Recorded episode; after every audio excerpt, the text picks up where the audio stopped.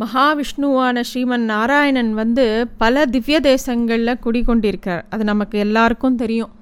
எதனால் திவ்ய தேசங்கள்லாம் வஸ்தின்னா ஆழ்வார்கள் எல்லாரும் போய் மங்களாசாசனம் பண்ண இடம் அது. இப்போது ஸ்ரீரங்கத்தை எடுத்துட்டோன்னா பதின்மர் பாடிய பெருமாள் அப்படின்னு பேர் ஸ்ரீரங்கநாதருக்கு. ஆழ்வார்களில் மதுரகவி ஆழ்வார் மட்டும் நம்ம ஆழ்வாரை மட்டுமே பாடினார். மித்த எல்லா ஆழ்வார்களும் ஸ்ரீ எல்லா கோவிலும் பாடினாலும் மித்த பதினோரு ஆழ்வார்களும் ஸ்ரீரங்கம் பெருமாளை மத் பற்றி மட்டும்தான் பாடினார். அது மட்டும் இல்லை பல்வேறு ஆச்சாரிய புருஷர்கள் அந்த இடத்துல வாழ்ந்திருக்கா. எந்த ஒரு கோவிலுக்கு போனாலும் அந்த உணர்வோடு தான் போகணும். திவ்ய தேசங்கள் மட்டும் இல்லாமல் நிறைய அபிமான ஸ்தலங்கள் இருக்குது அந்த இடத்துக்கும் நிறையா ஆச்சாரிய புருஷர்கள் வந்திருக்கா. இப்போது வரகூர் எடுத்துட்டோன்னா அங்கே நாராயண தீர்த்தர் வந்து அங்கே இருக்கிற ஸ்ரீனிவாச பெருமாளை அப்படி சேவிச்சிருக்கார். பண்டரிபுரத்தை எடுத்துட்டோன்னா அத்தனை பாகவதா. எவ்வளோ பாட்டு எவ்வளோ பஜனை பாடிண்டே இருக்கா. அந்த இடத்துல பகவான் தான் இருக்கேன்னு பிரத்யட்சமாக பல தடவை காட்டி கொடுத்துருக்கான். அது மாதிரி தான் பூரி ஜெகநாதமும். அங்கேயும் எப்பயுமே அங்கே போனாலே நமக்கு அந்த தெரியும். இங்கே பகவான் இருக்கான் அப்படிங்கிறத அங்கே காமிச்சு கொடுத்துட்டே இருப்பான். அந்த இடத்துல வந்து மாதவதாசர் அப்படின்னு ஒருத்தர் இருந்தார். அவர் இந்தியாவில் வேறு பகுதியில் வாழ்ந்துட்டு இருந்தார். ரொம்ப நிறைய இதிகாசம் புராணம் வேதம் எல்லாம் கற்றுணர்ந்தவர் அவர்.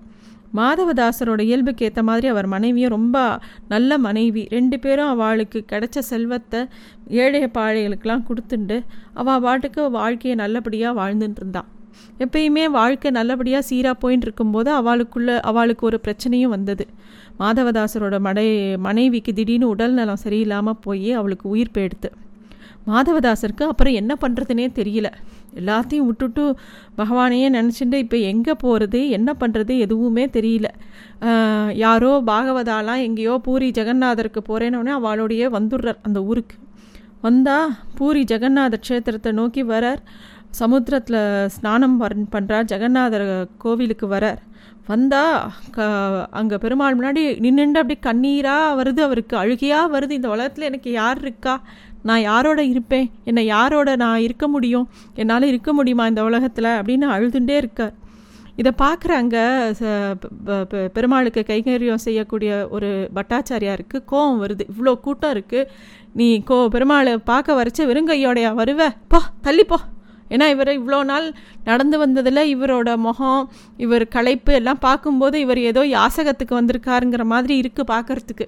அதனால அவர் தள்ளி விடுறார். இவருக்கு என்ன பண்ணுறதுன்னு தெரியல. இந்த மாதிரி ஒரு பக்தனுக்கு என்ன பண்ணுவோம் பகவான் தான் கை கொடுக்கணும். அப்படியே இனிமேல் எனக்கு திருப்பியும் இந்த ஜெகநாத பெருமாளோட தரிசனம் கிடைக்கிற வரைக்கும் இந்த இடத்த விட்டு போக மாட்டேன்னு அந்த கோவில் வாசல்லையே உட்காண்ட்ருக்கார் உட்காண்ட்ருக்கார் உட்காண்ட்ருக்கார் ரெண்டு நாள் ஆச்சு மூணு நாள் ஆச்சு சாப்பிடலை தண்ணி குடிக்கலை ஒன்றுமே பண்ணல. அந்த இடத்துலையே பித்து பிடிச்ச மாதிரி உட்காண்ட்ருக்கார் எல்லாரும் அவரை கடந்து போகிறா வரா அங்கே ஒரு ஜீவன் இருக்கிறதே யாருக்கும் தெரியலை. ஆனால் அங்கே இருக்கிற கிரு ஜெகநாத பெருமாளுக்கு தாங்க முடியல. என்னடா இது இவன் இப்படி உட்காண்ட்ருக்கானே அப்படின்னு சொல்லிட்டு ருக்மணி தாயார்கிட்ட சொல்கிறார் அவனுக்கு ஏதாவது சாப்பிட கொடு அவன் இப்படியே உட்காண்ட்ருக்கான் பார் அப்படின்னு சொல்லவும் பெருமாளுக்கு சமர்ப்பித்த ஒரு தங்க கிண்ணியில் இருக்கிற ஒரு பிரசாதத்தை எடுத்துன்னு போய் ருக்மணி தாயார் அந்த மாதவதாசருக்கு கொடுக்குறா. அவர் வந்து நீங்கள் யாருன்னு நான் தான் ருக்மணி தாயார் நீ சாப்பிடு இதை அப்படின்னு சொல்ல அது ஒரு தங்க வட்டில். அவரோட பக்தியில் அது என்னன்னே தெரியல. நீ நீங்கள் யாருன்னா நான் தான் தாயார் கிருஷ்ணர் தான் கொடுக்க சொன்னார்னோடனே அவர் பக்தி பரவசத்தில் அதை அப்படியே சாப்பிட்டுடுறார். சாப்பிட்டுட்டு களைப்பாக இருக்குது அப்படியே அந்த தங்க வட்டில் அவள் அங்கேயே விட்டுட்டு வந்துடுறா சன்னதிக்கு. அவர் அதை தலை சாப்பிட்டுட்டு அதை தலைமாட்டில் வச்சுன்னு அப்படியே படுத்துன்னு இருக்கார் ம மறுநாள் பார்த்தா கோவிலில் பட்டாச்சாரியார் உள்ள சன்னதியை திறந்தா தங்க வட்டில் காணும். எப்பயுமே பகவான் இந்த மாதிரி ஒரு விஷயத்தை பண்ணும்போது அவருக்கு தெரியாமல் பண்ணுறது கிடையாது. இவ தன்னோட பக்தன் யார்? அவன் அவனை எல்லாரும் எவ்வளோ மரியாதையாக நடத்தணும்? அதுக்கு ஒரு எச்சரிக்கையாக தான் ஒவ்வொரு சம்பவத்தையும் பண்ணுவார். அது மாதிரி அந்த பட்டாச்சாரியார் வெளியில் வந்து பார்க்குறார். வெளியில் வந்து பார்த்தா மாச மாதவதாசரோட தலைமாட்டில் அந்த தங்க கிண்ணி இருக்குது அதை பார்த்த உடனே அவன் தான் திருடிண்டு போயிட்டான் அப்படின்னு சொல்லி ஒரு குற்றம் சாட்டி அவரை போய் அடிக்க போகிற அவன் பெரிய திருடம் போல் இருக்குது பக்தங்கிற போர்வையில் போர்வையில் இந்த சன்னதியை மூணு நாலு நாள் சுற்றி சுற்றி பார்த்துட்டு இருந்தான் இங்கேயே உட்காண்ட்ருந்தான் எல்லாரும் அவனை போட்டு இது பண்ணுங்கோ அப்படின்னு சொல்லி எல்லாரும் அடி அடின்னு அடிக்கிறா. வலி பொறுக்க மாட்டாமல் கண் விழிக்கிறார் மாதவதாசர். அவருக்கு ஒரே அழுகையாக வருது.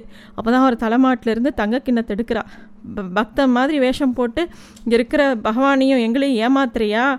அப்படின்னு கொண்டு அடித்து அவரை ஒரு ரூமில் போட்டு பூட்டி வைக்கிறா. எனக்கு ஏன் இந்த சோதனை? அப்படின்னு இன்னும் உருக்கமாக பிரார்த்தனை பண்ணுறார் மாதவதாசர். அன்றைக்கி ராத்திரி அந்த அர்ச்சகரோட கனவுல வந்த ஜெகநாதர் மாதவதாசரை உடனே விடுதலை செய்யுங்கோ. அவன் என் பக்தன். மூணு நாளாக அவன் ஆகாரம் சாப்பிடலை. அவனுக்கு நான் தான் தங்கக்கிண்ணியில் ருக்மணி மூலமாக உணவை அனுப்பிச்சி வச்சேன். அந்த தின்ன கிண்ணத்தை எடுத்துன்னு வர மறந்துட்டேன். அது என்னோட தப்பு அப்படின்னு சொல்லவும் அவரோட மகிமையை அந்த அர்ச்சகர் புரிஞ்சுக்கிறார். வேகமாக போய் மாதவதாசரோட காலில் விழுந்து மன்னிப்பு கேட்குறார். ஜெகநாதரோட கருணை உள்ளத்தை பார்த்து மாதவதாசருக்கு அவ்வளோ ஆச்சரியமும் சந்தோஷமும் இருந்து அந்த பூரியிலேயே ரொம்ப நாள் வாழ்ந்து அவரோட உயிரியும் அந்த இடத்துலையே விடுறார். இது வந்து இந்த மாதிரி சம்பவங்கள் நிறைய நம்ம நாட்டில் இந்திய நாட்டில் நடந்து நடந்திருக்கு. பன்றிபுரத்துலேயும் சரி ஒவ்வொரு திவ்ய தேசத்துலேயும் சரி நிறைய இடங்களில். பகவான் எப்பயுமே தன்னோட பக்தனை விட்டு கொடுத்ததில்லை. எல்லா இடத்துலையுமே அவனை தான் போற்றி பாடுறார். நம்ம அவனை போற்றி பாடுறதை விட பகவான் நமக்கு பண்ணது தான் இன்னும் ஜாஸ்தி. இந்த மாதிரி நிறைய கதைகள் இருக்குது மகான்களோட கதைகள் இருக்குது இது எல்லாமே நம்ம தெரிஞ்சுக்கணும். நன்றி.